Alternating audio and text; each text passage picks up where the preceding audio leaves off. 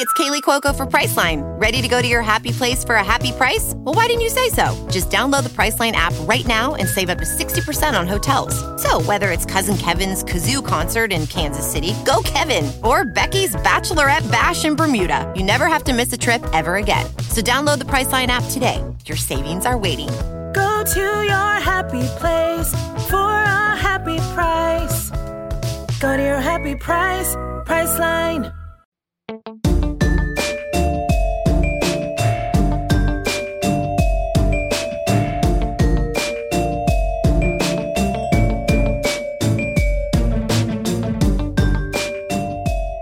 Hello, everybody. Welcome back to Crime Weekly. I'm Stephanie Harlow. And I'm Derek Levasseur. So today we're continuing on with the Asha Degree case. This is part two. We're going to go over the rest of the evidence, the rest of the information, the rest of the timeline.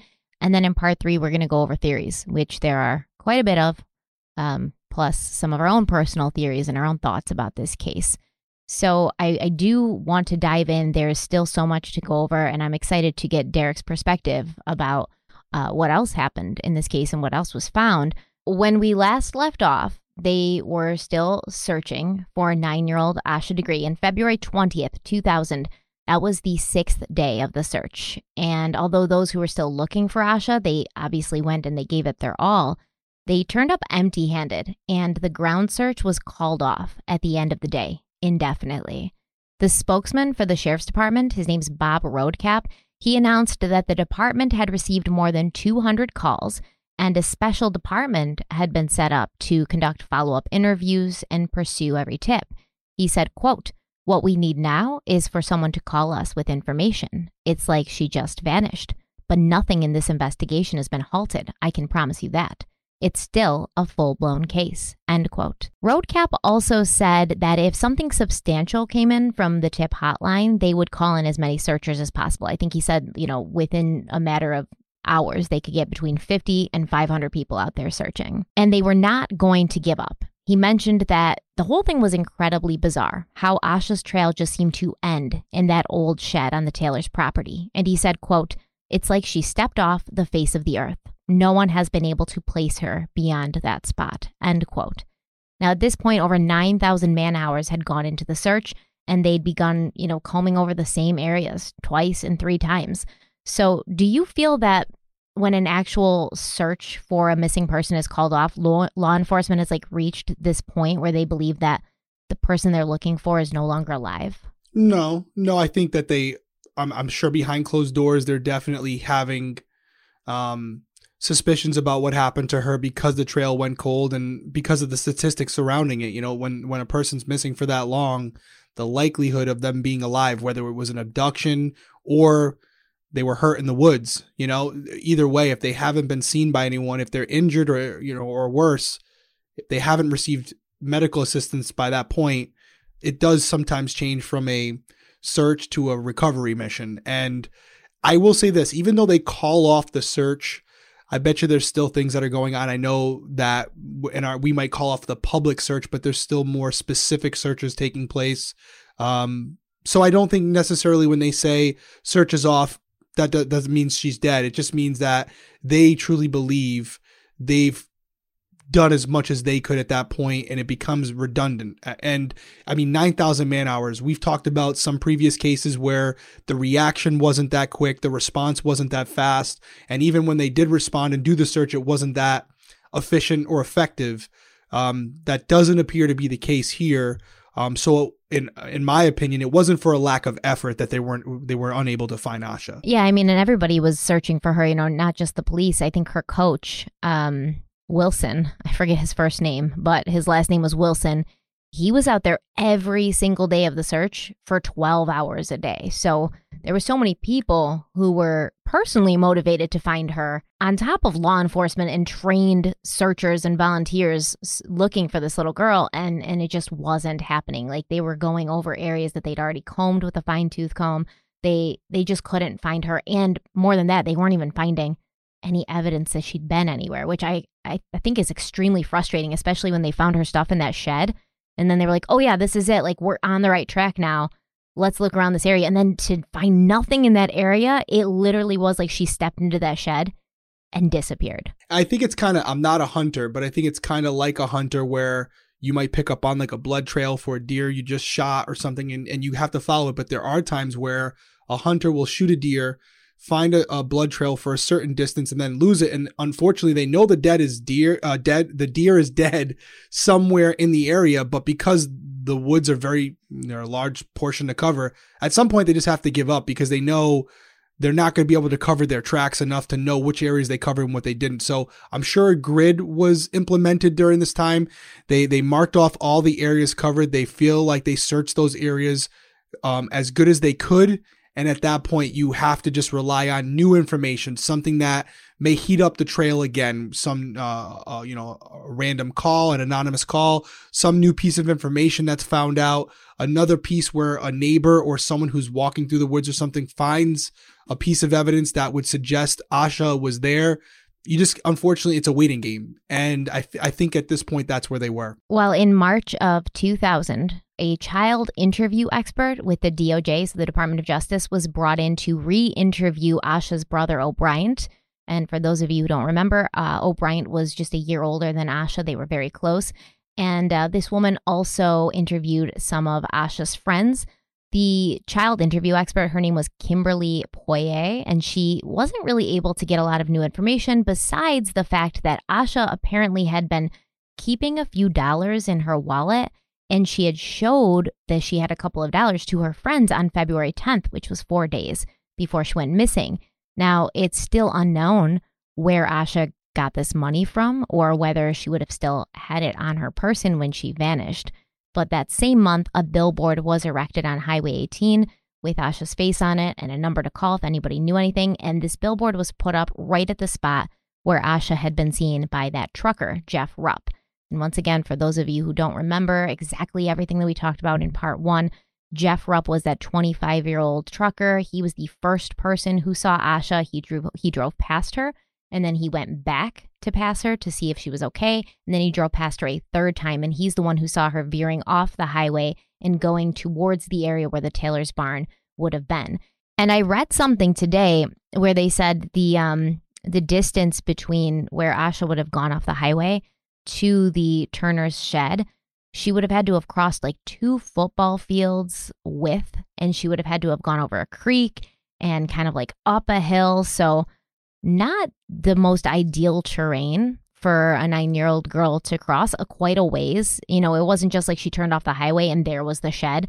They think that this light that was left on outside of the shed or the barn, it kind of guided her there. She would have been able to see it through the early morning mist. She would have thought, you know, there's somebody lives here. I can get help and she would have been able to find that barn which just had the door they had no door on it so she could have just gotten in easily yeah and i and i still think and i said it last episode and after doing a little bit more research w- with having you know a limited amount of information to go off of i still believe that although jeff had good intentions i really believe in my heart that the reason asha veered off highway 18 was because of jeff i think that she got nervous I think she was frightened that he was going to do something bad. He was some had some nefarious intentions, and you know, seeing that light, she felt like she could be safe because she got far enough off the road where the trucker, you know, wouldn't be able to follow her. I, I, I believe that, and I haven't seen anything that would make me believe otherwise. Yeah, a lot of people think that he spooked her, but he didn't mean yep. to. You know, a hundred. Hundred percent, not his fault at all. He had no idea what she was doing out there. He had no idea what she was doing there alone. And, mm. you know, she was a sheltered child. So she was probably yep. warned about stranger danger and all of that stuff by her parents.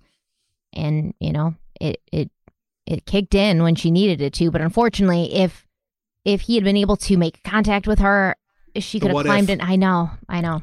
She could have climbed in. He would have brought her home. She would have been. That'd be the end of it. Fine, I know. But I would never tell my nine year old daughter, yeah, get in a, a, truck with a trucker who's who says he's trying to help you. You know, so yeah, I, it's it's really one of those uh, no win situations here.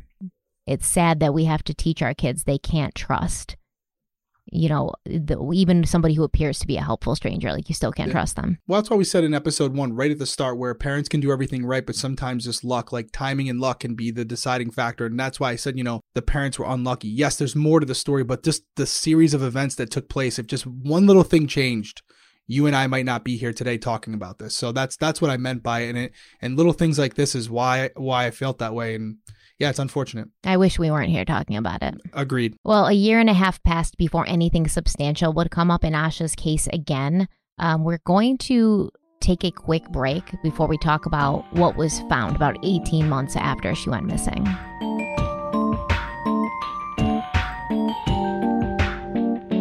With LinkedIn Jobs, we tap into a network of more than a billion professionals to help you find quality professionals quickly and easily for any role you need. Marketing wizards? Found them. Software engineers? Found. That project manager I could never seem to hire? And found. LinkedIn Jobs quickly matches your roles with candidates with the right skills and experience. In fact, 86% of small businesses get a qualified candidate within 24 hours. Post your first job for free and get started at linkedin.com slash spoken. That's linkedin.com slash spoken. Terms and conditions apply.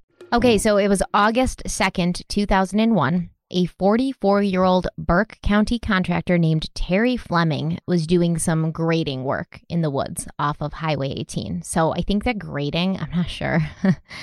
I think it's just like evening out the ground. Am I right?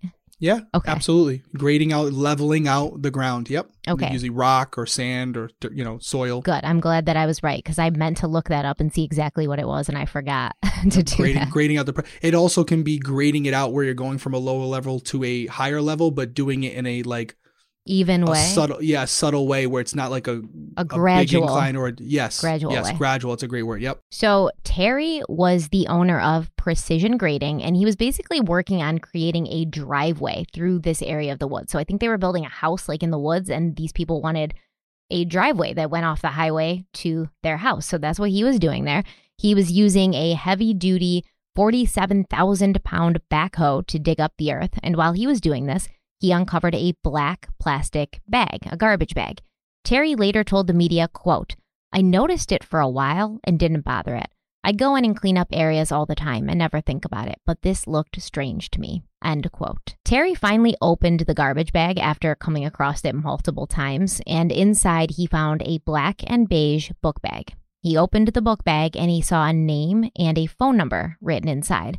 So Terry said he wanted to call someone, try to call maybe that number, try to call the police maybe, but he claims he was working under power lines, so he wasn't getting good cell service, and he ended up just leaving the book bag where it was. He said he didn't touch anything inside, he didn't remove anything, nothing, but he did write down the name and number that he found in the book bag on a separate sheet of paper so that he could figure out what to do about this discovery later. But then he went home and he had some work calls and paperwork to do and stuff, and he completely forgot about it until the next day. Um, and and the next day he shows his wife this number and this name, and the number was Asha Degree's home number, and it was her name, so it was her book bag. And Terry's wife was like, "Hey, this is Asha Degree. She went missing like a year and a half ago. It was all over the news. Like you need to call somebody." So this area off of Highway 18 where Terry was working, it was about six miles south of Morganton, North Carolina, and almost uh, 30 miles north of where Asha Degree had last been seen on the highway. So obviously, um, Terry calls the police at around 10 a.m. the day after he finds the book bag. He reported what he had found, and within 45 minutes, the site was secured by law enforcement. And Burke County Police had contacted the Cleveland County Sheriff's Office. So Burke County and Cleveland County, they're neighboring counties. They're right next to each other. You know, um, I don't think I'm saying anything that hasn't probably already registered in most of our viewers' minds right now. When we talked about this case in part one, there's a there's a few possibilities. Um, there's a possibility that Asha got lost in the woods, got hurt somewhere, and they didn't find her. Um, but then there's the possibility that she was kidnapped, she was abducted, um, and she may still be alive or she may be dead.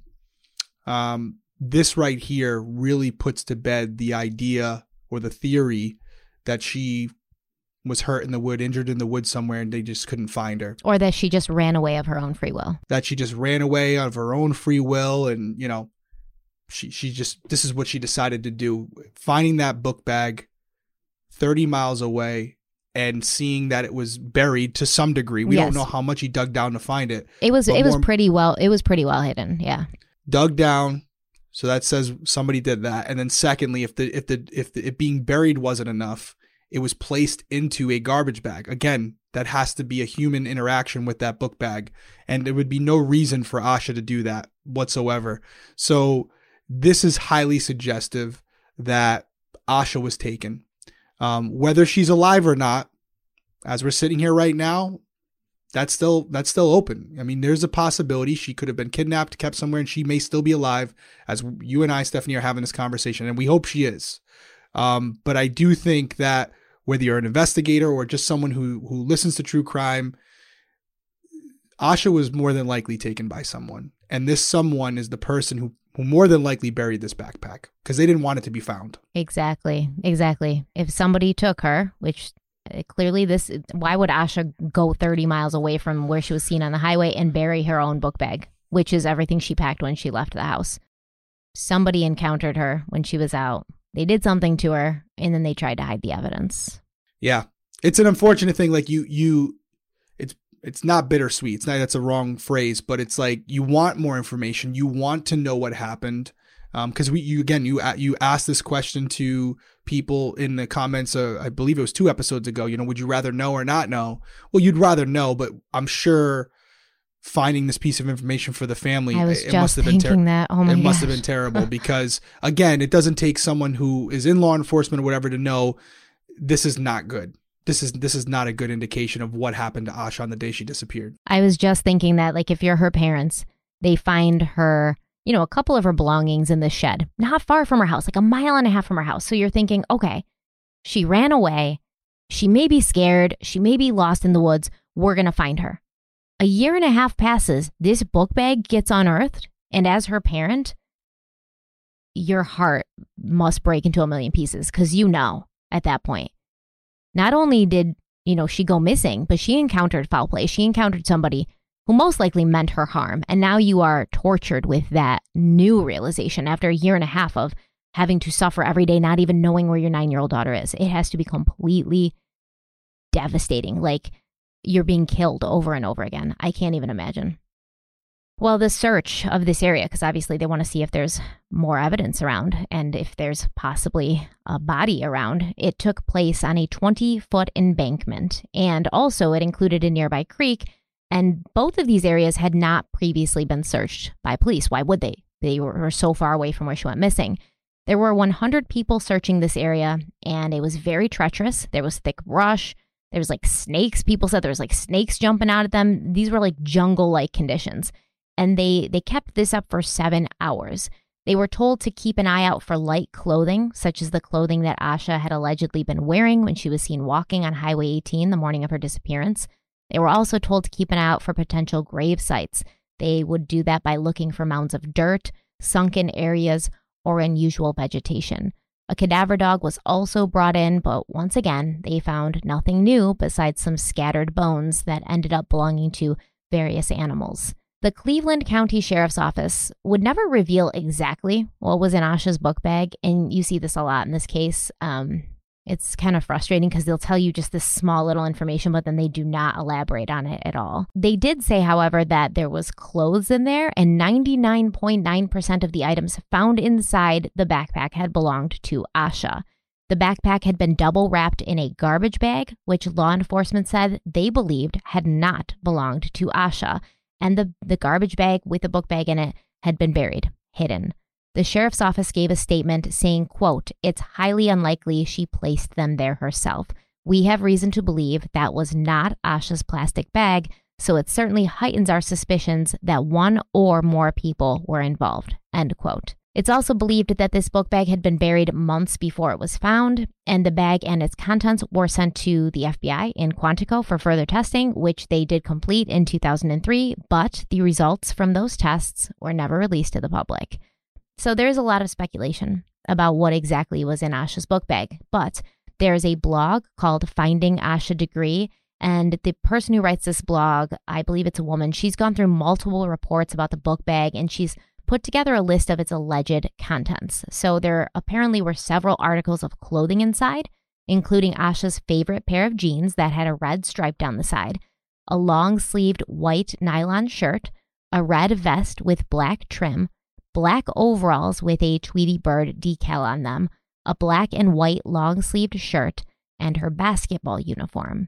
Her Tweety Bird purse was also located inside the book bag, along with a pair of black shoes, Asha's wallet, and house keys, and three family photos. Now, there's some uh, confusion or controversy, I guess, about the basketball uniform, which seems to have stemmed from a February 2001 article printed in the Charlotte Observer, in which they state that the uniform, the basketball uniform, had been found in the book bag, but it's not listed on the FBI website with the other contents of the bag.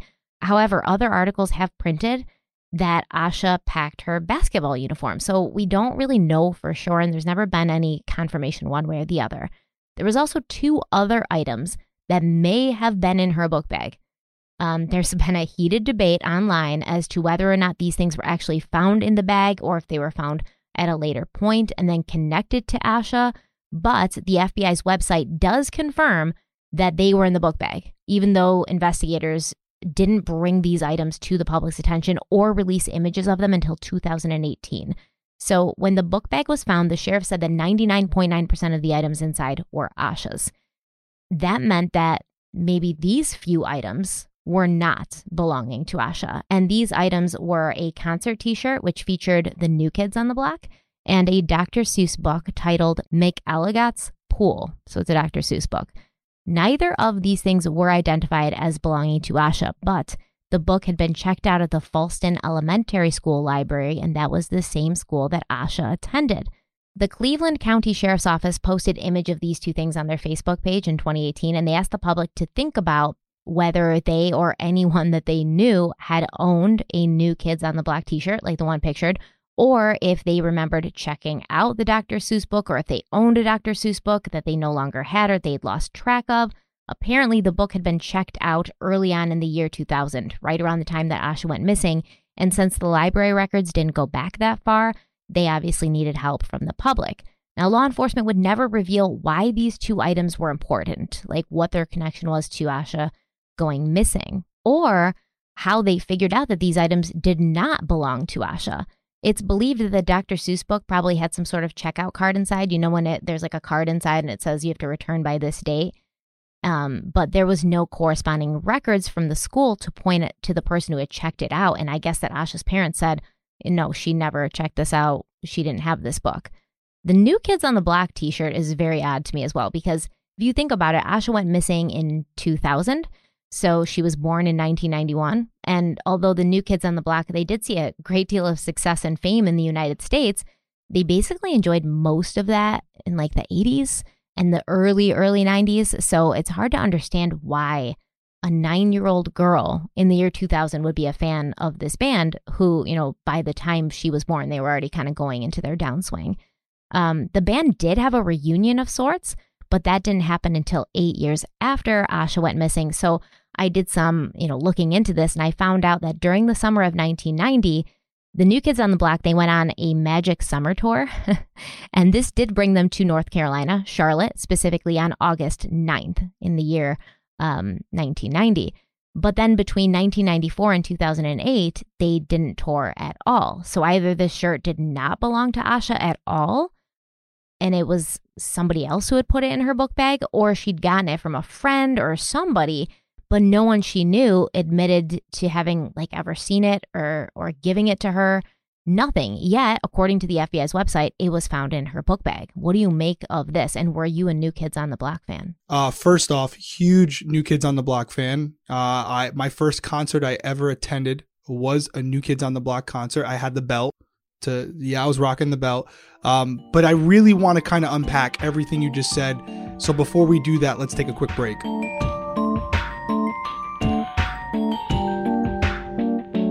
So a few things here because you really you covered a lot there, and I know what you're saying as far as the FBI uh, not being able to confirm that uh, these two items belong to Asha. But just to throw out another alternative, no, they did, there, they did. So on the FBI website, they're saying 100 percent it's not hers.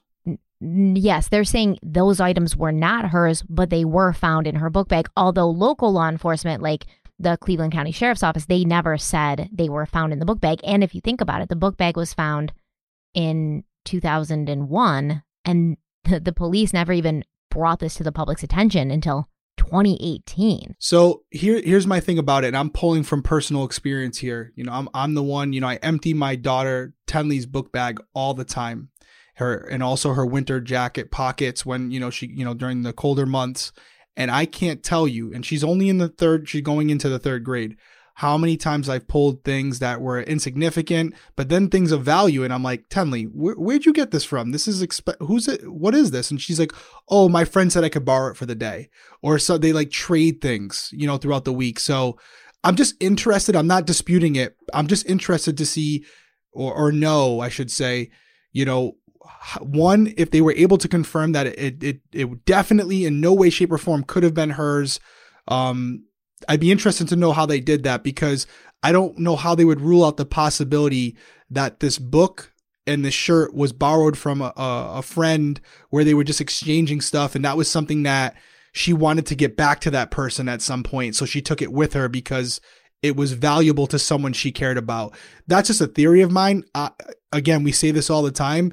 The agents and the officers working in this case have way more information than you and I have, but that's just something that's running through my head because if they're able to definitively rule out the possibility that although Asha's parents couldn't identify these items, I don't know how else they would if they don't know who the shirt belongs to, how do they know for a fact it doesn't it didn't belong to her at that moment where she was carrying it around for someone? And maybe that someone is a 9-year-old girl or an 8-year-old girl and they just didn't know that the police were looking in, you know, looking for it cuz I'm sure there was a lot of those shirts made, right? That's one thing I have. I don't know if you want anything to add to that. Well, I, they asked her friends, right? Yeah, I'm, yeah. I would, I would assume they showed him pictures. Yeah, I would assume they asked her friends. They asked the teachers. Yeah, they asked the teachers at the school, like, "Is this your shirt? Did you give this shirt to her?" No one could figure out where that shirt had come from. It's crazy, and it, and it even goes back to that photo, right? You know, not to break up the photo. Like there are items in in her bag or that might have been in her possession that don't appear to, to belong to her. And I, I as an investigator, you know, other than talking to the family, other than talking to the kids at the school, which eight, nine year old kids, it's kind of a tough way to interview because they're not the most credible witnesses. But I'm assuming they always went back to the parents. Yeah, I would. And, and said, hey, does your kid have a shirt like this, right? Yeah. And they, yeah. and they said, no, of course not. And they're telling the truth, right? You they're, know, they're the ones that do the laundry, right? So yeah, they know. would know. Yeah. Um, so that's one thing where I, I definitely think if you don't know about it, it's worth exploring. I love that they're doing this because if you don't know the answer, you need to find out. Can I ask the you a question though? Yeah. Before we move on. Yeah. Okay. So they find the book bag in 2001, shirts inside of it, according to the FBI website. Yep. Why do they not ask for the public's help until 2018? Who the hell's going to remember checking out a damn Dr. Seuss book from the library? You know, how many years later? Like that's a lot of years. That's like 17 no. years later. Who's going to remember owning a New Kids on the Block t shirt 17 years later? Am I doing the right math here? 2001 to 2018. That's 17 years, right? Yeah. I, even basic math's hard for me. So uh, I, I don't have an argument. I don't have an argument for that because it doesn't seem like it would hurt the case.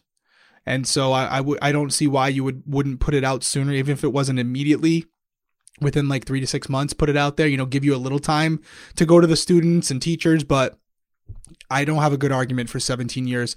You know, I'll let you guys in on a little something, and this isn't a good thing. There are times when an agent or an officer or a detective has a case and they're assigned case 123.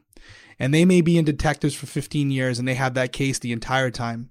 But then that detective retires or they get promoted to sergeant or something and it gets assigned to someone new or it gets put back into the the the the the, the, the cabinet or I should say the uh, the database, the internal database where that may not get assigned to another detective for a couple months and then that detective may keep it aside in his cold case file and never open it unless someone calls them on it like so like a witness or a tip comes in. So i'm not saying i agree with it but there have been times where we pull out cases that happened 20 30 years ago and they haven't really been touched since. So just by promotions and through attrition from people leaving agencies these things can fall through the cracks. Is that what happened here? I don't know but is it a reality? Is that maybe an answer? Absolutely. Hate to admit it, but it's the truth. It can get lost because there are millions of cases that the, you know, Asha Degrees of the world, these missing kids for the FBI where they're looking into them and they get they get put aside for new cases that come in after that that are more active. Um, does that answer? I mean, it's not a good answer. I know it's not something you're satisfied with, but it does make sense as far as it being a possible reason why. Oh crap! This is 17 years. We should have put this out a long time ago. Let's put it out now, even though it's probably not going to do anything at this point. Because it really wouldn't, right? I don't. I don't see the reason. I don't see. Sometimes you and I debate as far as certain information they want to give out, and you're like, oh, I don't know. And I'm like, I could see why they would hold that back. A Dr. Seuss book, a New Kids on the Block T-shirt. I think the sooner you get it out, the better because the more of a chance of someone remembering that they gave it to her or that they had traded or a show and tell one day and they had stuck it in her back, whatever the case may be. Um, but one more thing I wanted to go back to the double bagging of her backpack itself. For me, it's really not good because if someone was just trying to hide evidence, you know, they they kidnapped her or they killed her, I don't think they would take the time to put it in a garbage bag to preserve it because they don't care if it gets destroyed. That's better for them. I, I kind of feel like it was a keepsake. I kind of feel like it was a keepsake because if you think about something, you have this backpack and this backpack could come back. If you're the bad guy, this backpack could link back to you if it's found in your car, in your garage, anywhere. If that's found on in your purse on your person, you're in trouble. So why wouldn't you just burn it? Why wouldn't you throw it in a river? Why wouldn't you? There's so many different things you could do. But to put it in that garbage bag is a form of preservation because it's going to keep some of the water out. And so for me, I'm, I'm not a psychologist, but it sounds like something you would do if you intended on going back and maybe looking at it or getting it at a later date. Um, and it probably was in those garbage bags for a period of time before it was buried, where they were keeping it somewhere so that it wouldn't be completely identifiable just by walking by. It was inside of a garbage bag. But then to keep it in that garbage bag and bury it as opposed to physically destroying it, there's only so many reasons why you would do that. And I feel like it would be signs of a keepsake where they didn't want to keep it near them because then it could implicate them. I don't know what. I know that's kind of it's, speculation, but what do you think about that? It's a really good point. I was even thinking, you know, because it wasn't two garbage bags; it was one garbage bag, but like It was double wrapped. double wrapped. They so they took some time with it. They really wanted to make sure it was watertight. Yeah, so I was thinking maybe they're trying to hide like the scent of Asha inside the bag. Like maybe they don't want it to be picked up by dogs, maybe something like that. But even so, that goes back to your original question, which is why not destroy it then? If you Burn don't it. want it to come back, yeah, burn it, throw it into Have a a, a big campfire. fire. Yeah. That's game over. So they clearly maybe wanted to come back and and view it as a trophy. Go through it, relive the attack on this little girl.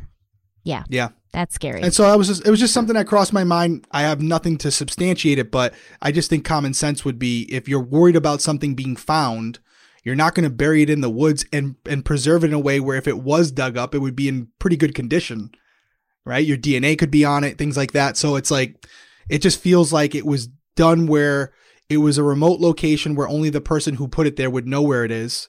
Um, and, and it would be in a, in a in a decent condition if they decided to go back and and dig it up and look at it again. So here's a- another question. All of this stuff, including the New Kids on the Block shirt and the Dr. Seuss book, the whole book bag with the the plastic bag around it, sent to Quantico. Now they they tested everything. They completed the test in 2003. They have not revealed to the public what they found.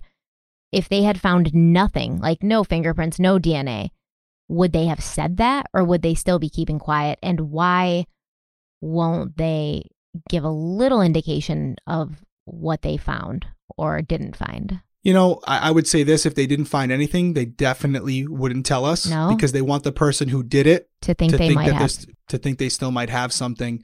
Um, and as far as if they do have something, why they wouldn't reveal it, I know you and I won't agree on this, but it's because they feel like they have a partial, you know, a partial DNA that they could maybe link to something down the road as technology advances, and they don't. You know, if they don't have anything yet, what's the point of putting it out? Hey, we found DNA. We don't got all your DNA yet, but just you wait. If technology catches up, we got you. You know what I mean? So I, I don't know why they would release like that it was unsuccessful. If it was successful and they were able to match it to somebody, you and I would be having a much different conversation today because they would have went and bagged this guy. So I almost wonder if they did find some sort of partial print or partial DNA Hope profile. so. Because later, you know, they'll come across these suspects and they get DNA and hair samples and stuff from these suspects. It's a good sign. So that is right. Or I was thinking maybe they were doing that just in case they found her one day and then they would have this DNA on file to compare against. But it could be that they did find something at Quantico Yeah. on this bag. Yeah,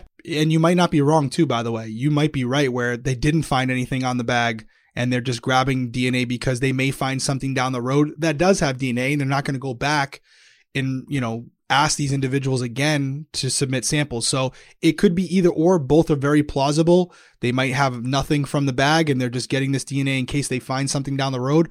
Or, as we just suggested, they got partial DNA and they're using that and the technology available now to try to see if there's any- similarities between the DNA that they found and the and these people, whether it's familial or whatever it might be, so that it could start to get them on the right path if they speak to someone and they do find that it's a partial match. You know, it might not be able to be admitted in a court of law, but you could probably have a DNA specialist say, "Hey, I don't have a ton to say definitively that it's him, but from what I do have, it's possible." You know? That's very interesting. It is a little frustrating from our standpoint, right? That we know these forensic tests were done on something that very likely was handled by the person who was responsible for Asha going missing. And we don't know what they found.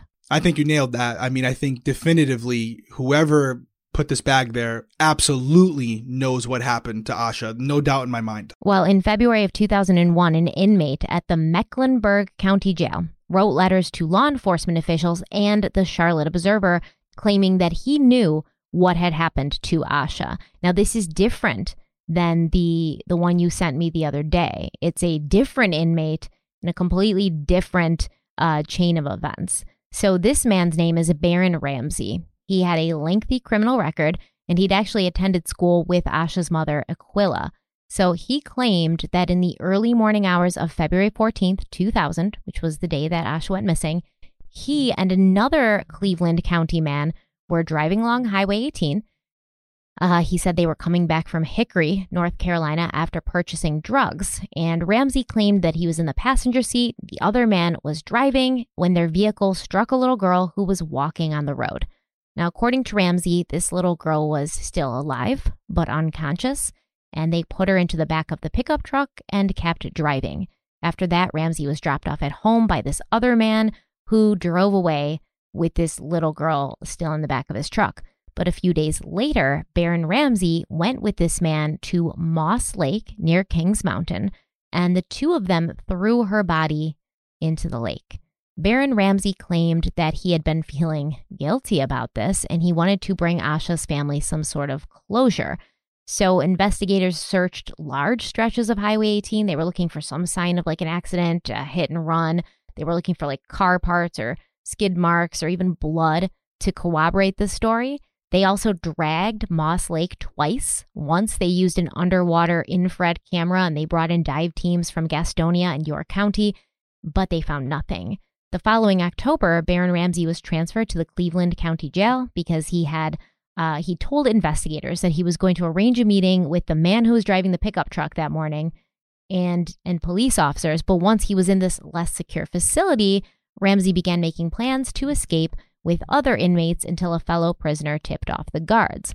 So until November of that year, this is after he says this. This is after um, he's transferred to Cleveland County. The police had not told Asha's family about this tip because they obviously they don't want to get their hopes up. And they frankly had never really believed Ramsey's story. He'd failed several polygraph exams, and the alleged meeting he was supposed to have set up it never happened because he was too busy planning his jailbreak. But Asha's mother, Iquilla, told the media, quote, When we first heard it, I was angry because it was a lie, end quote. Um, so she, you know, the family never believed it either. She probably knew this dude from high school and she's like, he's trouble. Um, why somebody would do this? I mean, we see it in almost every case, honestly. Somebody claims they know something because they they either just want to cause more pain or they want some sort of plea deal or some sort of reward. Yeah, they, they want some reward for their part in in it. But uh, it's just very disgusting uh, to re-victimize this this family. And around this time, Asha's brother O'Bryant, he was having a very hard time trying to deal with his little sister's disappearance. I mean, he was her hero, he was her protector, he loved her so much. And losing her from his life, it was just uh, uncomprehensible how much it affected him. He started sleeping in his parents' room at night and He was seeing a mental health professional twice a week. Like, he was very, very scared and sad. But before we continue on, let's take a quick break.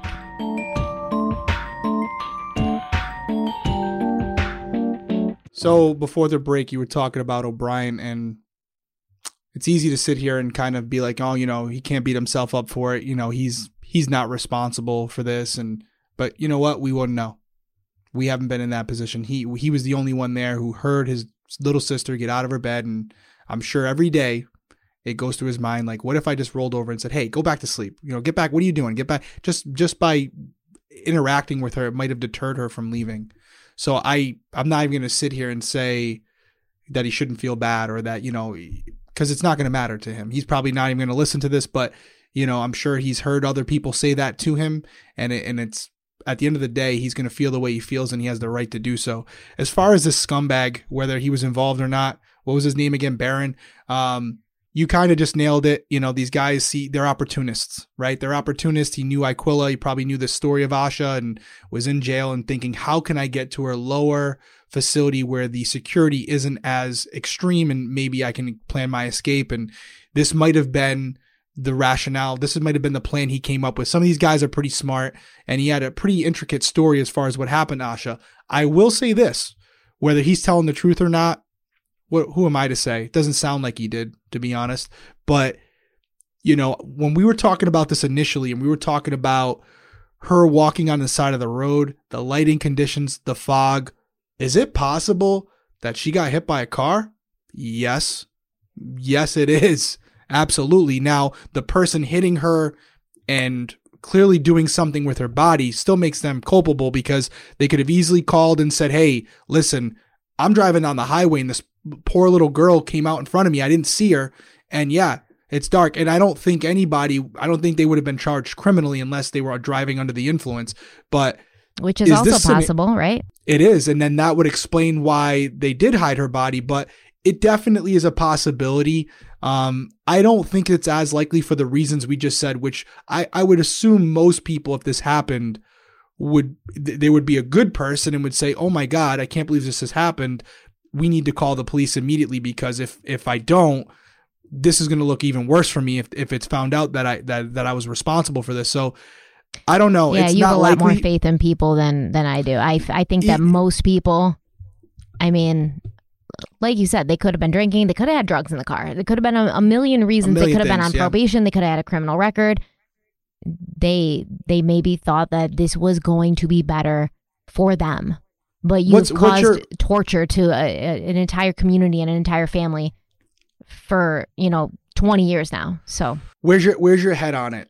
If you consider the um if you consider because you know the the shed still can happen. The turner shed can still happen where she dumps some of the like all that can still be plausible where she gets spooked from the truck driver jeff. She dumps some things in there because it's dark and she's eating some candies and some things fall out. She gets back on the highway and then she's struck by a car but I mean, do you think it's less likely? I know where my head's at on it. Do you think it's less likely considering that her book bag was found 30 miles away in the woods where it was kind of like protected but then buried? Like, what does that, how does that play into your thought process? So uh, it, it actually makes more sense if somebody had hit her accidentally and then was trying to hide her and the book bag for it to be preserved because, you know, maybe they're feeling guilty at this point. So they're like, you know, we don't we don't want to just burn this girl's stuff. Like we we killed her and now we're going to just burn her stuff and like everything they may have gone in the book bag, seen the family pictures, felt guilty, seen this little girl's clothes and just thought, you know, let's just wrap it in a bag and, and bury it and whatever happens happens like we wore gloves if it ever gets turned up at least her family will have this stuff back even if they don't have their daughter like it almost makes that's just me though that's that's how i'm thinking like if somebody doesn't want to get caught for like murdering a child I would think you would destroy the evidence, not bury it in, in a preserved bag or something that's going to preserve it. But I don't know. It's, it's very tough. Um, and the fact that it's separate, like her body wasn't found there. So like no, they, they yeah. went deliberately like put her body somewhere if she's dead and they put the book bag somewhere completely different, which, which is only the reason why I think like this was done at a later date after whatever happened to Asha. This person decided to put it there because of whatever their intentions. I don't know. I just, I feel like if if if she was struck by a car, whatever she had with her at that time, if they make the decision that we're going to take this to our grave because we're not going to go to jail for the rest of our lives for a, a, legitimate accident and we just don't trust the police, then I would get rid of everything. I mean, I'm saying this in the most respectful way I can. I'm getting rid of, I'm getting rid of, of Asha and I'm getting rid of everything that would link me to her. Um, I wouldn't be taking the time to drive around with her backpack just because I'd be too scared that I might get pulled over by the police or they might already be on to me and they could stop me and find it in my trunk. So I would be, I'd want to get rid of that stuff immediately. Or again, I hate to say this, please guys, don't, you know, come for me on this one, but I'm just going to keep driving. If I were to do that, I would stop. I would stop. I'd call police. I'd render aid. That's you and I. But if I struck this girl and I saw that she's on the side of the road, I'm going to keep driving. I don't want to touch her. I don't want to do anything if I'm a bad person because anytime I interact with her, now there's a possibility of a transfer of trace evidence. So I'm not going anywhere near her and I'm going to keep driving and pretend like I didn't see anything if I'm a scumbag. Um, oh, I was just so thinking think, about something too, though. It just it. occurred to me. So check this out. Remember, Jeff Rupp was the first trucker who saw her that morning, right? That's right. That's right. And then that other dude, I forget his name because it's not right in front of me, but he saw her a little while later. He put out a call yep. on his APB. There's a, yeah, there's a person walking on the side of the road. Just so you guys know, don't don't hit this person. Yeah, don't hit her. What if one of the truckers heard this and this trucker maybe has a tendency to be in a, in a, in a predator or an abuser. And we know like i'm not i'm not trying to say that all truckers are horrible like serial killers. But if you look historically right many times we do see like uh, otis toole and people like that truck drivers they prowled the highways looking for victims. So what if his message reached the ears reached the ears of somebody who did not have the best intentions and was like oh there's a woman or a child walking alone on the road in like the early morning, it's dark, nobody else is out. Well, thank you. Thank you for X marks the spot. And I will go and find this person now. It just occurred to me, yeah. like as we were talking about it. I mean, it's com- it's plausible.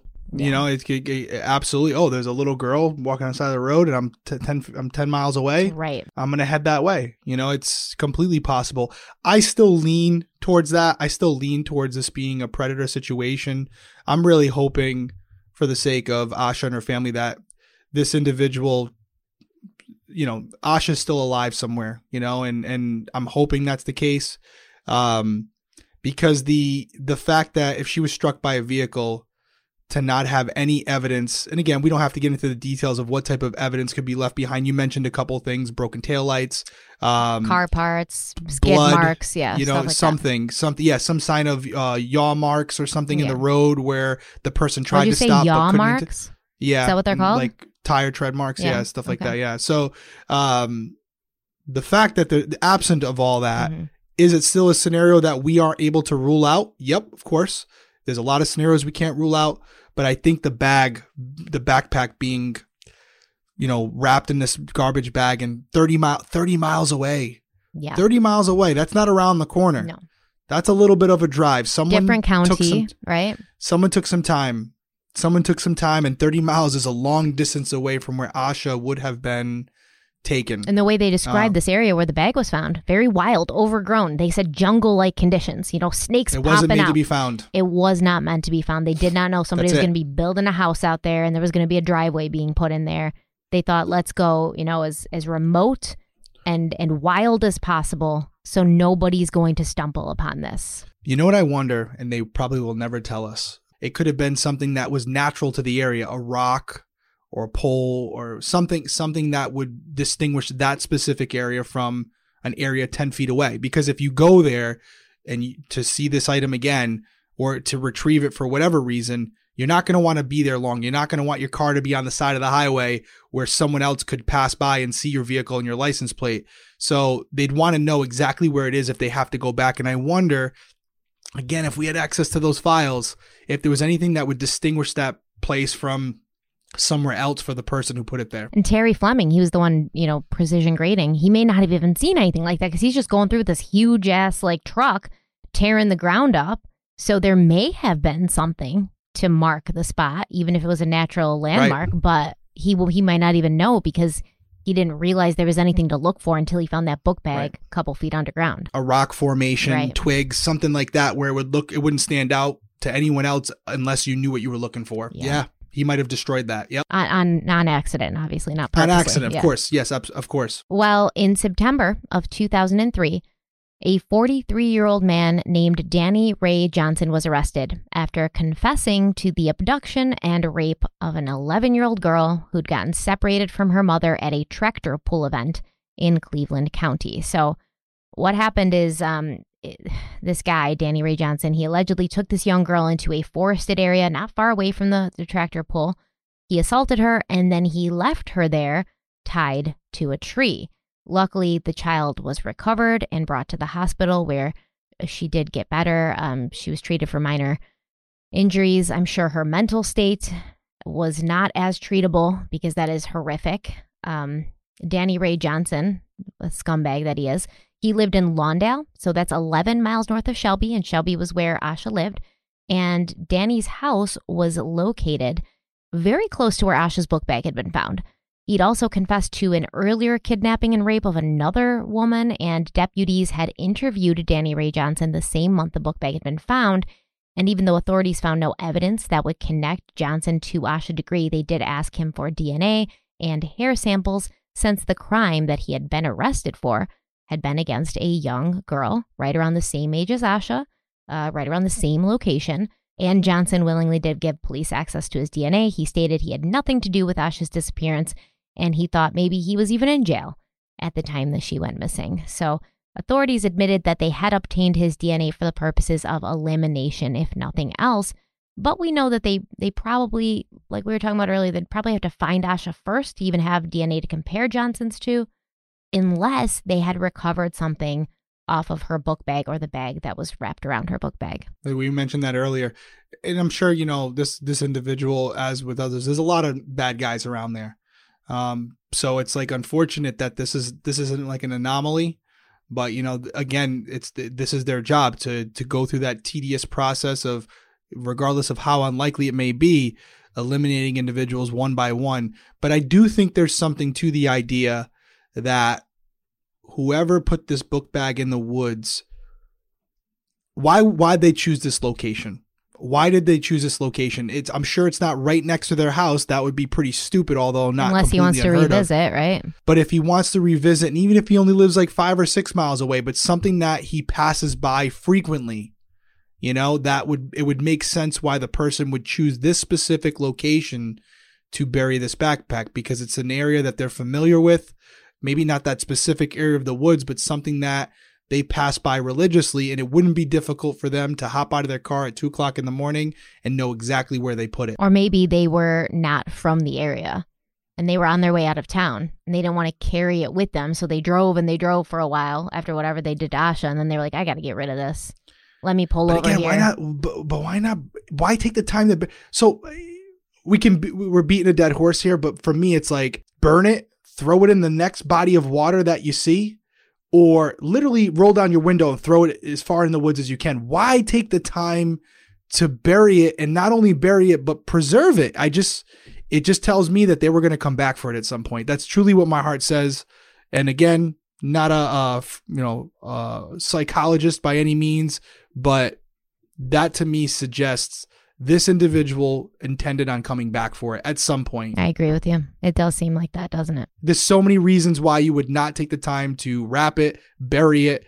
I mean, if you're driving out of town, I'm taking that thing, I'm hawking it into the next body of water I see along the side of the road. I'm not taking, you're not going to catch my truck parked over there with my hazards on for any period of time because even while you're in the woods just just digging, someone could drive by, see your plate and just report it down the road saying, "Hey, I don't know if this means anything. It just you're running a risk that it's unnecessary unless it means something to you to make sure you bury it in a way that no one will find it unless you want to find it. I think you're right. Because I was even thinking maybe his DNA was on it or his fingerprints were on it, so he didn't want to just toss it out the window. But then why not just destroy it if you think your DNA or fingerprints are on it? Yeah, it's it, there. There seems to be only one logical reason why it would be buried like that and wrapped to, like you said, keep moisture and water out. They wanted to go back and look at it. We bury, you know, at least I do it, you know, I buried my hamster in the backyard for my daughters when when when she, she passed away. You know, I could have just buried it in the ground and not really taking the time to do anything with it, but I wanted to protect it from the elements, from animals, from all these different things. So you take that time to preserve it by putting it in a box, wrapping some type of plastic around it to keep water from getting into it. You want to preserve whatever's inside of there. Sounds like what this person did with that backpack. You know, could be wrong. It could just be you just a weirdo. Um, but if you're so concerned about this backpack maybe coming back and connecting to you down the road, why would you make the effort to to protect it in any way? You're right. We don't know, but I mean, just that's the only thing that makes sense to me. It makes sense, and it's it adds another layer of like creepiness to it, right? Oh yeah, no. Yeah. Well, I mean, think about it. The, anyone who's abducting children is obviously, you know, there's only one place where they should go, and there's only a few things that should happen to them, and I'm all for all of them. The most painful, the most, um, the better. But um, clearly, the person who would ever commit a crime like this, um, the the reason they do things are unexplainable to people. Like 99 point, 100% of our viewers, I hope. Yeah, you know what I mean? you know, they're just something that's not it's not something that we we can easily process because it's not something a human should even think about or consider. Also, it almost seems like this may not have been their first rodeo, right?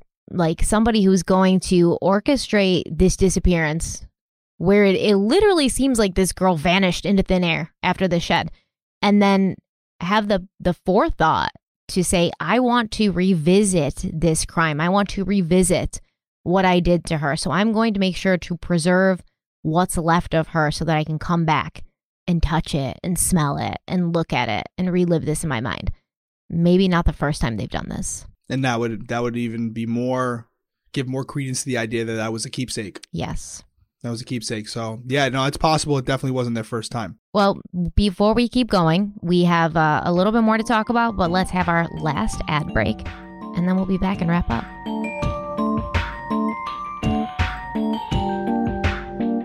Okay, we're back. So, in November of 2004, authorities followed a tip that brought them to the corner of Shelby and Rube Spangler Roads near Lawndale, North Carolina. A detective from the Cleveland County Sheriff's Office had received a tip that pointed them to this area, but authorities, of course, would not comment further on what the actual tip was. This area was about six miles away from the home of Asha Degree. The police started digging behind an abandoned trailer while the medical examiner stood by. So, obviously, whatever this tip was, it was like, we think she might be buried here, or they wouldn't have brought like an ME, I think, because obviously whoever sent this tip in said that they believed she was there. After four days of digging and finding nothing, they packed up and went home. Dan Crawford. So remember, Dan Crawford used to be the Cleveland County Sheriff's Office. He, well, he was the sheriff. He was uh, the sheriff when Asha went missing. Then he ran for reelection. He didn't win, so he was no longer the sheriff when this search happened in 2004. So he praised the investigators for following this tip, but he told reporters that it didn't really make sense to him that Asha's body would be buried so close to the location from which she had gone missing because her attacker would have to risk driving with her belongings after burying her to the much further location where her book bag would later be found. Crawford also gave his opinion that it was unlikely that a sex offender was involved because they wouldn't typically be out prowling for a victim that early in the morning. Um, I don't know how I feel about this. I mean, I get it. So like it's, you know, 3:30 in the morning, 4:15 in the morning. If you're a pedophile and a sex predator, you don't expect that a 9-year-old girl is going to be wandering around on the road, on the highway at that time of the morning. So, but but however, I don't think that this was planned. I think that whoever took her took a chance, saw an opportunity, grabbed her. And it wouldn't make sense that it was just a normal person who didn't have like this affinity for children or didn't have some sort of like sick, twisted um, pull towards children or, you know, young people. So I don't know how I feel about that. What do you think? There's a couple of things you can take away from this. First off, you know, yes, he's he's right there. You know, this Asha was a victim of opportunity. It probably wasn't planned, but to what you said earlier, unless the sex offender has a job Mm-hmm. and that job happens to be driving early in the morning because a they're a truck truck driver. driver Mhm. or something like that, where they're a sex offender during the night hours, but their day job, so, so to speak, is to drive long distances where they can find victims of opportunity and carry out their conduct without being linked to it. So, yeah, maybe, but that maybe that's why this person hasn't been caught yet. The other thing that I don't want to get completely away from, although with what we found so far doesn't suggest this, you know, we can't 1000% rule out the possibility that Asha could have been groomed. I know there doesn't appear to be evidence of this or nothing at least released to us that, you know, she was groomed and convinced or coerced to leave her home because there was something that she was going towards that was enticing to her. And that could be a sex offender who had been kind of grooming her to set this up. And I'm not talking about a sex offender that may be online or something like that because it appears to be that the amount of exposure Asha and her brother had to computers and phones was limited. But you know, listen, I was reading Reddit. I'm a Reddit person now. I'm gonna be honest with you. I was reading Twitter. I was reading some different articles. You know, I haven't ruled out anyone except really the immediate family members. I'm not ruling out teachers. I'm not ruling out coaches. I'm not ruling out fans of of Asha's who are watching her at our basketball games that she might have known and trusted. I'm not ruling out any of them. I agree. Sorry. I agree. I'm not. And so one of them could have lured her out of her house and had this whole thing orchestrated. The only thing I do agree with him on is that whoever did this, it does appear that it happened a, sh- a, good distance away from her house based on the Turner shed and all that stuff. So I would say that I don't think the person would come back towards Asha's residence to dispose of the body because it's too much of a risk.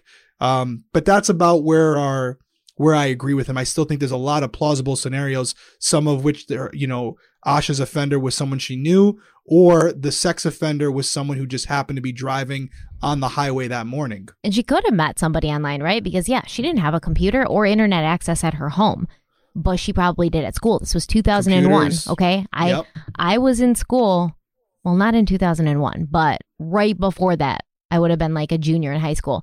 And it wasn't to the point where schools and teachers and stuff had realized that you could get into trouble as a kid online because the internet was still kind of new and burgeoning and you could pretty much do anything. You pretty much do anything. And we did. Okay, we did on the computers at school. And a lot of her family members lived very close to her on the same street. She was just at her cousin's house for a sleepover a couple nights before she went missing. They were watching TV, dancing, having fun. She could have been using the computer at her cousin's house or her grandmother's house we don't know what kind of internet access she had. I'm sure the police have looked into that, but it's not as if she would have had no ability to get on the on the internet at all, especially when all her friends probably were. And also, I mean, if she was doing something that she didn't want people to know about, she would take some steps to make sure that it wasn't linked back to her. So, you know, I still think that's a very unlikely scenario. It's possible, but it's very unlikely. But I'm just saying, you know, for me, you know, if we found out five years from now that this happened to be someone she knew, uh, like I said, like a coach or a teacher or someone who came to her basketball games, I wouldn't be, I wouldn't be surprised in the least, not at all, because she did appear. If those all the other clothes, we kind of we didn't dive into it too much. It appeared that she had been she had packed for a few days. This wasn't just, you know, she had a couple pairs of clothing, the basketball outfit, which would have been probably more for, for the night when she had practice. So she was preparing to be gone for a little bit. And where was she planning on staying? How was she going to eat? Who, where was she going to sleep? Did she have these things worked out before she left? Did she think she had something lined up? What was she planning on doing? Sleeping in the woods? So I think there's something to be said about the items that were found in the bag that some could draw a connection to and say she felt like she had a place where she was going to be able to lay her head at night and feel safe. Yes, and get this, right? The items she packed, the clothing items, I think they're telling.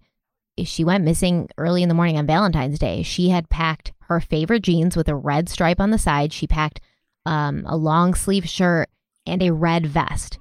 Was she planning to go to some sort of Valentine's Day party? Was she told that they were going to go to some sort of Valentine's Day party? You know, black shoes. They weren't sneakers, they were like sort of dressier shoes. What was this girl told that she packed these specific items? A lot of lot of that's why this case is so interesting right and that's why it hasn't been solved because that you know i'm sure the police have their theories but there's probably not too many of those theories that they've been able to say definitively nope not possible anymore because of this exculpatory evidence that we have. So because there's so many scenarios that are still in play, they got to explore every uh, tip they get because they there's still a lot of things that have gone unanswered at this point. Right. And former Sheriff Dan Crawford, he believed that whoever had taken Asha had done so in a moment of opportunity, saying, quote, and once they did whatever they did to her, they knew they couldn't let her go. Once they cross that barrier, they can't back up. Then fear sets in and they don't know what to do. End quote. So it, it does seem to be the standard narrative from law enforcement that Asha left the house of her own free will, that she wasn't really lured out. And while she was out there, that's when she ran into foul play. But it is very possible. Yeah. But it is also very possible, like you said, that somebody was grooming her. And all of these um, other unknowns the backpack and the picture and the shed and you know the items she had and it seemed that she knew where she was going like that one trucker said she seemed to walk like she had a goal in mind like she had a place she yeah. That does show that that this wasn't just her running away or leaving and just gonna walk until what? Like you said she felt she had some place to go like a place to lay her head at night. I wonder if there's any correlation between the fact that it was February 14th which also happens to be her parents' Wedding anniversary. anniversary, Was she going out early to to surprise them, or I don't know. You know, she was wearing red. I don't know. I don't There's- think there's so so because many she questions. had packed clothes and she'd packed a few sets of clothes like she was going to be away away for a little bit. Yeah. for a couple of days. But I do have my own theory, which we'll get into um, Yes. next part, which does have something to do with the February 14th date. okay. Well, I'll hold off now. yeah. well, um, after this, you know, the, the case went very cold for an extended period of time until February 9th of 2015 when the FBI announced that they were re-examining the circumstances of Asha's disappearance. A $25,000 reward was offered for information that led to the discovery of Asha or the arrest of her abductor, and the National Center for Missing and Exploited Children released an age progression photo of Asha, showing what she would look like as a 24 year old woman. On February 14th, the 15th anniversary of Asha's disappearance, her family walked from their home to Highway 18, the spot where she had been seen by Jeff Rupp. It's the same thing that they did every year, the same thing they do every year to remember her and to keep her memory alive. Asha's mother told the media to pray for them because they still believed that Asha was out there somewhere, alive, and they had not given up on her. On May 15th, 2016, the FBI and Cleveland County Sheriff's Office announced that they had received a new tip. Someone matching Asha's description had been seen getting into a dark green car around the area she was last seen on the day that she was last seen. Once again, um, she goes missing in 2000. They talk about this tip in 2016. I'm not sure why it took so long. And this was once again like, you know, I, I do like to go on Reddit myself, and there's a, people on Reddit saying, like, don't tell me that this tip came in like 16 years later. Like somebody remembered this little girl getting into this exact car on this exact date at this exact time 16 years later. Like y'all probably had this tip the whole time and you just ran across it when you re examined the case and went through the old case files. And that's a problem, in my opinion. Yeah, no, it's it's. I could see where people are coming from.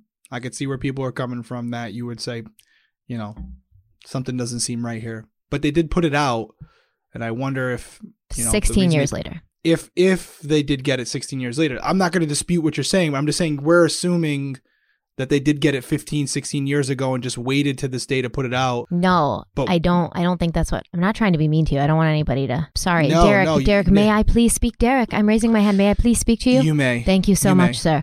You're welcome. Okay, so what we think happened, me and the Reddit crew, um, we think that this tip came in shortly after she went missing, but it was overlooked. So in 2015, the FBI is like, okay, we're re examining this case. We're bringing in a different set of people. We're going to go through all of the tips. We're going to go through all of the old evidence. So when they're going through all the old evidence and all the old tips, they find it and They they're like, find a witness statement. yeah, and they're like, "Hey, we've never heard of this before. This was never released." That's the issue that we're talking about. And like you said, it could have a lot to do with, you know, somebody gets promoted or somebody gets fired or somebody gets moved to a different department, right? You're nailing it. But Yeah. still. I think I think I think the the idea that that's what happened is a real likelihood, and I think based on the detail of the witness account, gives more credence to what you guys are saying, like rust on the wheel. You're going to get to all the description. Yeah, exactly. second, Very specific. I think very specific considering it was 16 years later when this person recalled this. So I think there's truth to it, and I and I and I know for a fact what you're describing. As I said earlier, when there's a change of guard where someone gets promoted, and that detective's folder who you know was really messy and how he you know kept his reports or whatever, they go through John's stuff, and John's got papers all over the place and then someone who's maybe a little bit more organized a newer detective decides to digitize all this and put it into a pdf and then now as everyone's re-examining it and looking at it some for the first time they're reading these witness accounts and saying hey did anyone ever follow up on this person right here? This girl tammy came out and said this no that's the first time i'm here hey call crawford call some of the guys that were working it back then ask them if they know anything about this I, this has actually happened to me by the way and then we call the old timers and they're like oh no yeah that's that's new for me And then they're he they're like, whose tip was that? And they're like, Todd. And they're like, oh, Todd. His desk was always a mess. But it's like, come on, man. The missing girl. not to get sidetracked, but Judy Rawlings, I they the the police department was nice enough to give me some of their files, and I went through all these recordings that they had. They had finally digitized them, and I found a recording where a prison inmate uh, implicated one of our main suspects in uh in the murder of Judy Rawlings, and I on camera on Breaking Homicide bring the captain in who was in charge at the time. I play the tape for him, and he's like, "I've never heard that tape before." and he was pissed. And this was on live, so it it, it happens. Pissed at himself. pissed, pissed. No, yes, we won't go there because this isn't about him, but more pissed at the detective who was on the tape because according to him, this was never relayed to him. You know, it was never filed. It was something. There's a lot more to this, but he was definitely he was not happy, and the scene was super awkward. And I remember our producers being like, "We're gonna stand in the back of the room," but uh, I played it for him. I go, I actually swore, I you know, and, and they just bleeped it out. I was like, "This is a huge, you know, f up," and you know, he was like, "I don't disagree with you." So, to everything you just said, I think I think that's a very likely scenario that this was uncovered by an agent or someone who just took on the case and said they dropped the ball here. And even if they didn't believe it was something that was relevant, that's not their call to make. They should have at least put it out. So we're going to put it out now. Yeah, I think that it's probably a lot more common than most people want to Yeah. even think about. Yeah, it's, I agree. I agree with that. Um, so here's the description of the car. The car was described as being an early 1970s Lincoln Mark IV or a Ford Thunderbird with rust around the wheel wells. Alan Norman, who was the sheriff in 2016, he said, quote, This vehicle right now is considered a vehicle of interest and it was occupied two times on the day of her disappearance, end quote. Sheriff Norman also said that the new tip had been generated after a meeting of the Joint Task Force that met regularly to discuss Asha's case. So yeah, exactly what we said. Like they they got together the Joint Task Force. They started going through the stuff and they're like, "Oh, what's what's this on the post-it note?" Yeah. So the sheriff said that this should show people that the case was being worked on regularly and would continue to be worked on until there was closure for Asha's family and community. And the FBI spokesperson said, quote, the eyewitness we've done many interviews with, and we've done our own investigative steps with that information, end quote. So some online believe that when the sheriff said the car was occupied two times the day that Asha went missing, he meant that there was two people in the car because apparently cops will say, you know, this this vehicle was occupied X number of times. That's like police vernacular for the number of persons in the vehicle. Like, do you know what I'm talking about? Is this a thing? Or Oh yeah, yeah. that's how I stop a car. You know, 19 to 311 going to be stopped on Raleigh and Lake. Vehicle one, you know, registration plate so and so occupied two times. Now, if I say over the thing occupied four times, usually that's indication to another officer to start heading that way to back up because now it's Yeah, you- it's four against one. Yep. So, do you think that that's what Sheriff Norman meant when he said it was occupied two times that day? That there was two people. One in million there? percent. Okay. When as you were reading it, that's that's I was like, oh, so those two people in the car. So clearly, this witness said there was a driver and there was a uh, Somebody was in a the passenger. passenger. Yeah. Yep. Or whether that passenger was in the passenger seat in the front or in the back, but there was definitely two identified individuals in that vehicle. Yes. So we may be dealing with more than one offender at this point. Absolutely. If this if this vehicle is in fact if everything's credible and yeah, uh, that's a real strong possibility. Well, so it would be another 3 years after this car tip got revealed before law enforcement released pictures of the concert tee in the Dr. Seuss book. And then the 18th anniversary of Asha's disappearance came and went with nothing more substantial to go on. Harold, Iquilla, and O'Bryant were truly suffering by this point. They almost didn't make their annual walk in memory of Asha because Iquilla felt it wouldn't accomplish anything. You know, she's feeling hopeless at this point. I don't blame her.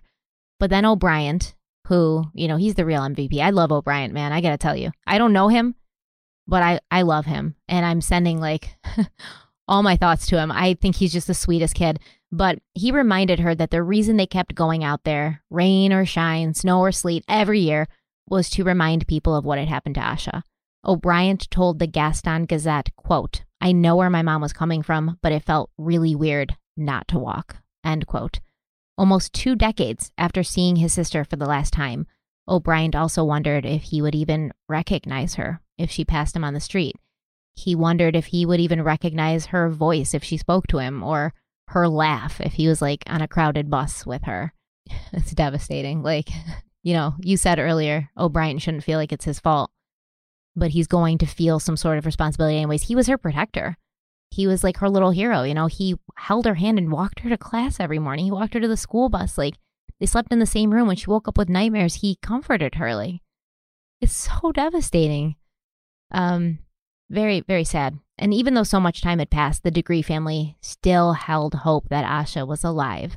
And Iquilla sent a message to her daughter saying, quote, I don't know why you left, but it doesn't matter. We just want you to come home. End quote. Um, two investigators who were active on Asha's case, they went to Quantico. They met with agents in the FBI's child abduction and serial killer unit, and together they apparently made this psychological profile of who Asha's abductor could have been, like personality wise. But once again, this report was never made available to the public.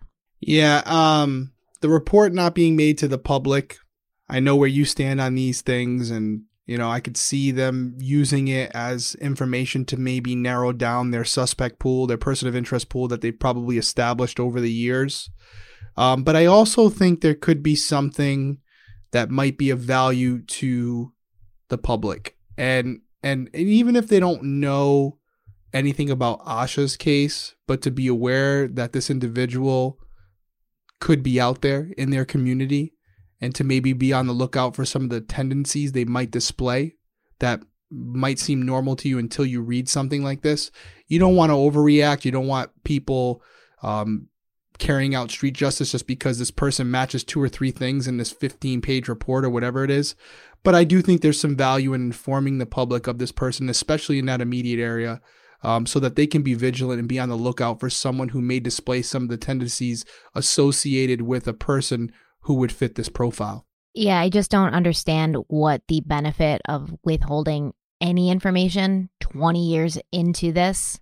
There's not been a trace of her. I don't see the benefit of withholding really any information because at that point, like, you know what you can do. Um, if you are going to assume that like some grown person or persons did this, you know, maybe in their late 20s, 30s, 40s, 50s, even 20 years has gone by. You're running out of time here. Like, you know, you had to, you had to trust the public that they're not going to go and be some vigilante and just start go attacking people who match this psychological profile. That's less likely than, you know, them actually using the information to like protect themselves and be vigilant. But at this point, like you haven't been able to accomplish this maybe you can put this information out to people who can do something at 20 years in. And if this, and I, I do want to say, like, if this was your daughter who was missing for 20 years and all of this information is being withheld from the public, and I'm not asking with any preconceived notion of what your, your answer is, but would you want some of these things to be made public so that you could have more eyes on it and you could have more brains working on it, especially given like the, um, the what, what the you know true crime community looks like and 2018, 2019, 2020, 2021. You, like you've got armchair detectives, which is a derogatory term that's used sometimes, but these people are out there solving crimes, bringing people home, like bringing closure. They're out there doing that. So if you can't do it for 20 years as the police department, not saying that they didn't try to do everything they could, they pat on the back, good for you guys, But now it's time to bring in like some help and widen the scope. What do you think? You ready for this? Mm-hmm. I agree with you. it's a moment. I I have shown this publicly in the in the cases that I have selected. I do think there comes a point, especially when you start hitting 20, 25, 30 years, where the traditional course of action where everything's kind of kept close to the vest goes out the window. And I think you laid it out perfectly there. This is not saying the agents didn't do everything they could. It's not saying they didn't try their hardest, but whatever they've done, it hasn't worked.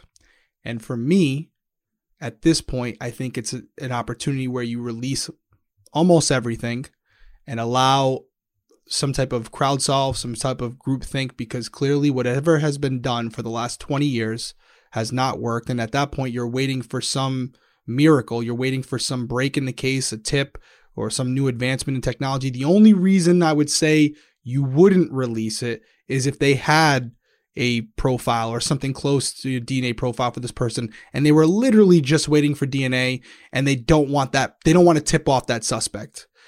That would be the reason why they're not releasing it. So for everyone out there even though I agree with you the reason they are not releasing everything is because the person who did this or the people who did this by you putting everything out there, you're also showing your cards to them. That's really the only reason, guys. It's it doesn't have to be more difficult than that. It doesn't have to be more deep than that. It's just as simple as yes, if they could market where it would only go out to the people who genuinely want to help, I think most cases they would. But the people who did this, or even other individuals who might want to carry out and act like this in the future, they can use this information as intelligence to not only see how police operate, but for more the more specific this case, the suspect and offender can see what they have, what they know, and what they don't know. But I've proven in the past, I do think there comes a point where if you haven't solved it yet, you kind of got to roll that dice because I'm pretty confident in saying that the suspect knows at this point you don't got him yet. That's where I'm in at it. But we do agree. So, do you think then that they have a suspect? Because, I I mean, don't. it's 2021, DNA is evolved. I don't. Okay. I don't think they know who did it. I don't think they know who did it. I don't think they I don't think they know a ton. I think they know a lot about what happened that day. They got a lot of statements. They probably have identified a hundred different people who were on that road at that time. They have their names, names, names, dates, date of births, addresses, social securities, but I don't think they know what happened to Asha. If they did, I think they'd be kind of honing in on the scope of the possibilities, and it really just seems like they're looking for something that might point them in the right direction. So, then there's really no reason they shouldn't be releasing more. O- other than the fact that by them releasing everything, the suspect who's out there or suspects will absolutely be reading it as well. If they're even like still alive at alive, this point. if yeah. they're if they're still alive, which we hope they are, because I'd want to find them, um, unless they died in a very painful way.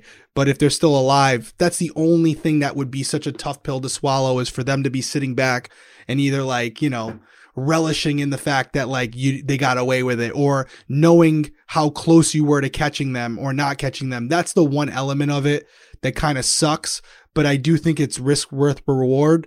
You got to put the ego aside and and i've done it with other cases. I've said it publicly.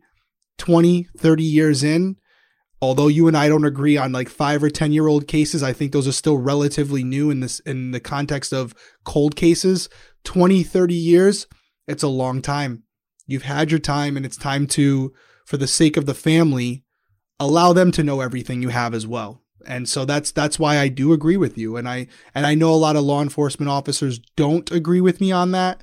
Um, but that's just that's just my stance on it. And I as a as a human being, I have the right to have an opinion. And I I do believe there is a point where when you've exhausted all options, it's time to to reach out to unconventional um, avenues, and that would be crowdsourcing and using people like Web Sleuth and these armchair detectives and allowing them to dive into the details. And you'd be surprised at what they can find. Seriously, we've seen it happen. Yeah, uh, we have podcasters have solved cases, no investigative experience, solving cases. So I, I completely agree with you. I know that was a shock, but I do. My ego won't let me feel that it was a shock. I just feel like you finally come around. Okay. All right.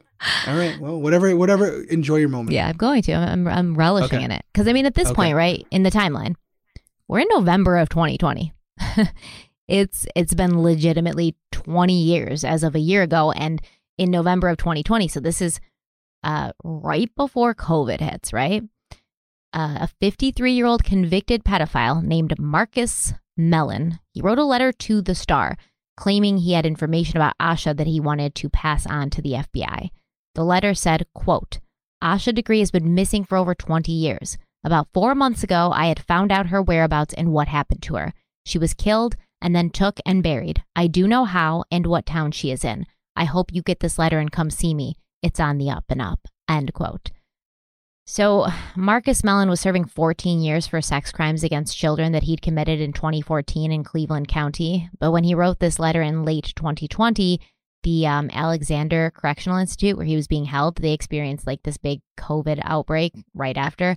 And law enforcement announced that they'd gotten the tip and they would investigate it when the pandemic was under control. So it's actually not at right before the pandemic. I was wrong because November of 2019 would have been right before the pandemic. This was like towards the end of 2020. So my bad. I'm so sorry. They get a huge COVID outbreak. They can't, the police can't go in and, and interview him about this because then they're on lockdown.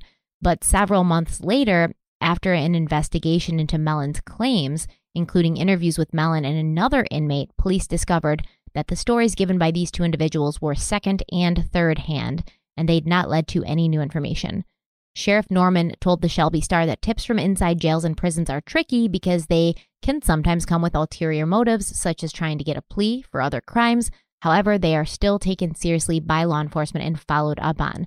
Norman said, quote, you take all information received extremely seriously, and we run it to the very end, regardless of who provides that information. End quote. Yeah, glad that you and I had talked about this when we were going back and forth, and I had said that you know, even though COVID was going on, they were going to get around to it, and it looks like they did. And they don't. It doesn't appear that they have much faith in it. And again, it's second, third, you know, hand information. You know, it probably was a lot more vague than he had kind Right. of portrayed to the star. That's what I was thinking. so he was like, like, I know right, buddy." how and I know where, Yeah, w- yeah, but you don't. yeah, exactly. And so it always, when you get them in person, you're like, okay, what do you got? And it's like, well, you know, it's not exact information, but I know they were, in, I know they're in the state. Okay. Yeah. Well, you know, how do you know? She's so, in North yeah. Carolina, guys. Yes, exactly. Okay. So I'm sure it does sound like he's not ruling it out completely, maybe for the sake of who might be listening to what he has to say, you know, the potential suspect, but it doesn't sound like it revealed anything that was substantial. Well, this has pretty much brought us up to date with evidence and timelines, but in the third and final part of this series, we will discuss theories. If, if series and theories rhymes, I just I just figured that out as I said that sentence. Um, so we're going to discuss theories in the next episode, and there's a lot of them, including popular theories, theories put forth by law enforcement, um, online web sleuths. I mean, they have a lot. And I'm not, you know, we're not going to talk about the theories that seem completely out there, but there's so many theories that are sort of laid out in a way where you didn't think about it before, but as you're reading it, you're like, oh, yeah, I can see how that would happen. And like I said, I have my own personal theory that I've never heard discussed anywhere else that it kind of occurred to me just from one sentence in one article that I read. And I've never seen uh, this information printed in really any any other article. It was just this one article I read and it got me thinking and I kind of formulated a potential theory. And we'll talk about that next time. Do you have any closing thoughts before we leave? I do have a few closing thoughts. I wanted because I haven't said it in a few weeks. I want to thank everyone for the speak pipes. I still listen to every single one. I forward them to Stephanie. I hear some of the ones you guys were. It's kind of a funny story, but obviously you guys got some great accents, and because I said it, Stephanie said it. Now all you guys are calling in from all over the world with these really cool accents. We I'm not going to say this person's name. We actually had one the other day. I don't know if you had a chance to listen to it yet, but she literally was like, "Hey, I'm on the toilet right now, but I just wanted to the, say I love did, you." did her name start with an A? I believe so. Yeah, I know yes, and she's like, "I'm on the toilet right now. It's all echoey." I'm like, "That's different. That's different." But oh listen, my god, we- I, I laughed so hard, and I needed it, that laugh that day. So she was you. like, "Hey," Yes. She's like, "Hey," she's all excited about it. But um, no, I listen. I just want to say I appreciate it because you guys have given us a lot of positive comments and case suggestions, and it's cool to put, you know, some voices with some of our listeners and our viewers. So I know we haven't been playing them. We have so much going on in these cases. We really want to focus on the case, but do know we are listening to them and we appreciate them.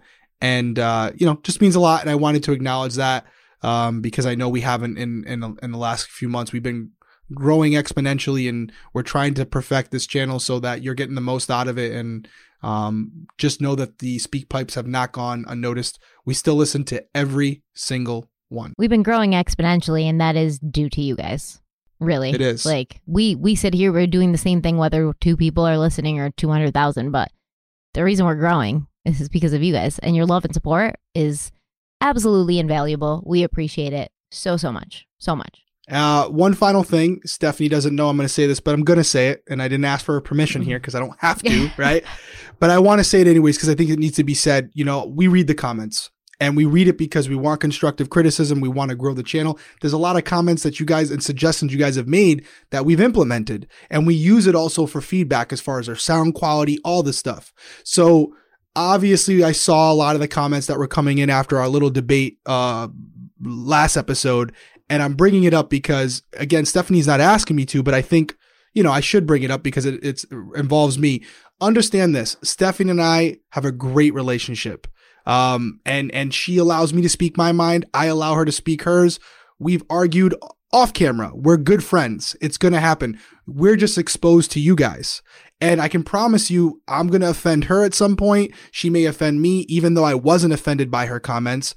And just understand you guys can voice your opinion, but it's more for yourself because we have a good relationship. And I would just say keep it on the case because ultimately that's what we're here for. We want to bring exposure to these people, to their families, and to allow you guys to take something from it so you can better protect yourself and the people you care about. So I didn't want to not acknowledge it because my name's being thrown around a lot.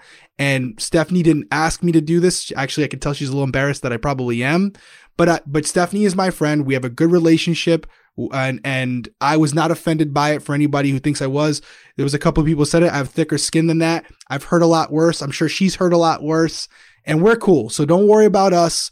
Focus on the cases. Keep the conversation in the comments about these cases because I think when we start talking about things that really don't matter, we're losing sight of why we're here. So that's that's all I wanted to say on it, and I apologize. Don't don't come for me, Stephanie.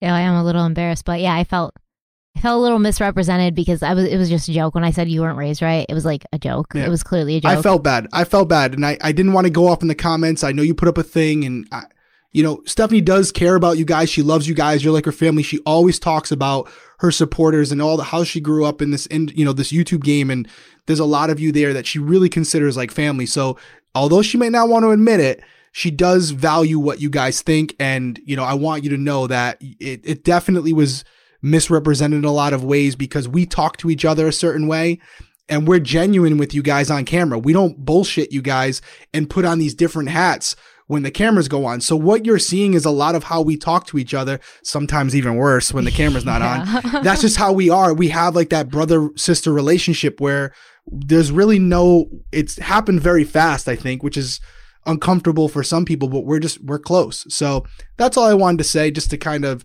put my two cents in. But I, I would just say overall, let's keep it focused on what matters, and that's these victims and their families. Yeah, we're rock solid, and I would never. We are. I would never say anything like that, like mean like that. Oh my god, I felt I felt bad. I was like, oh my god, I can't believe people think I would say that like in a real way. Like I'm not.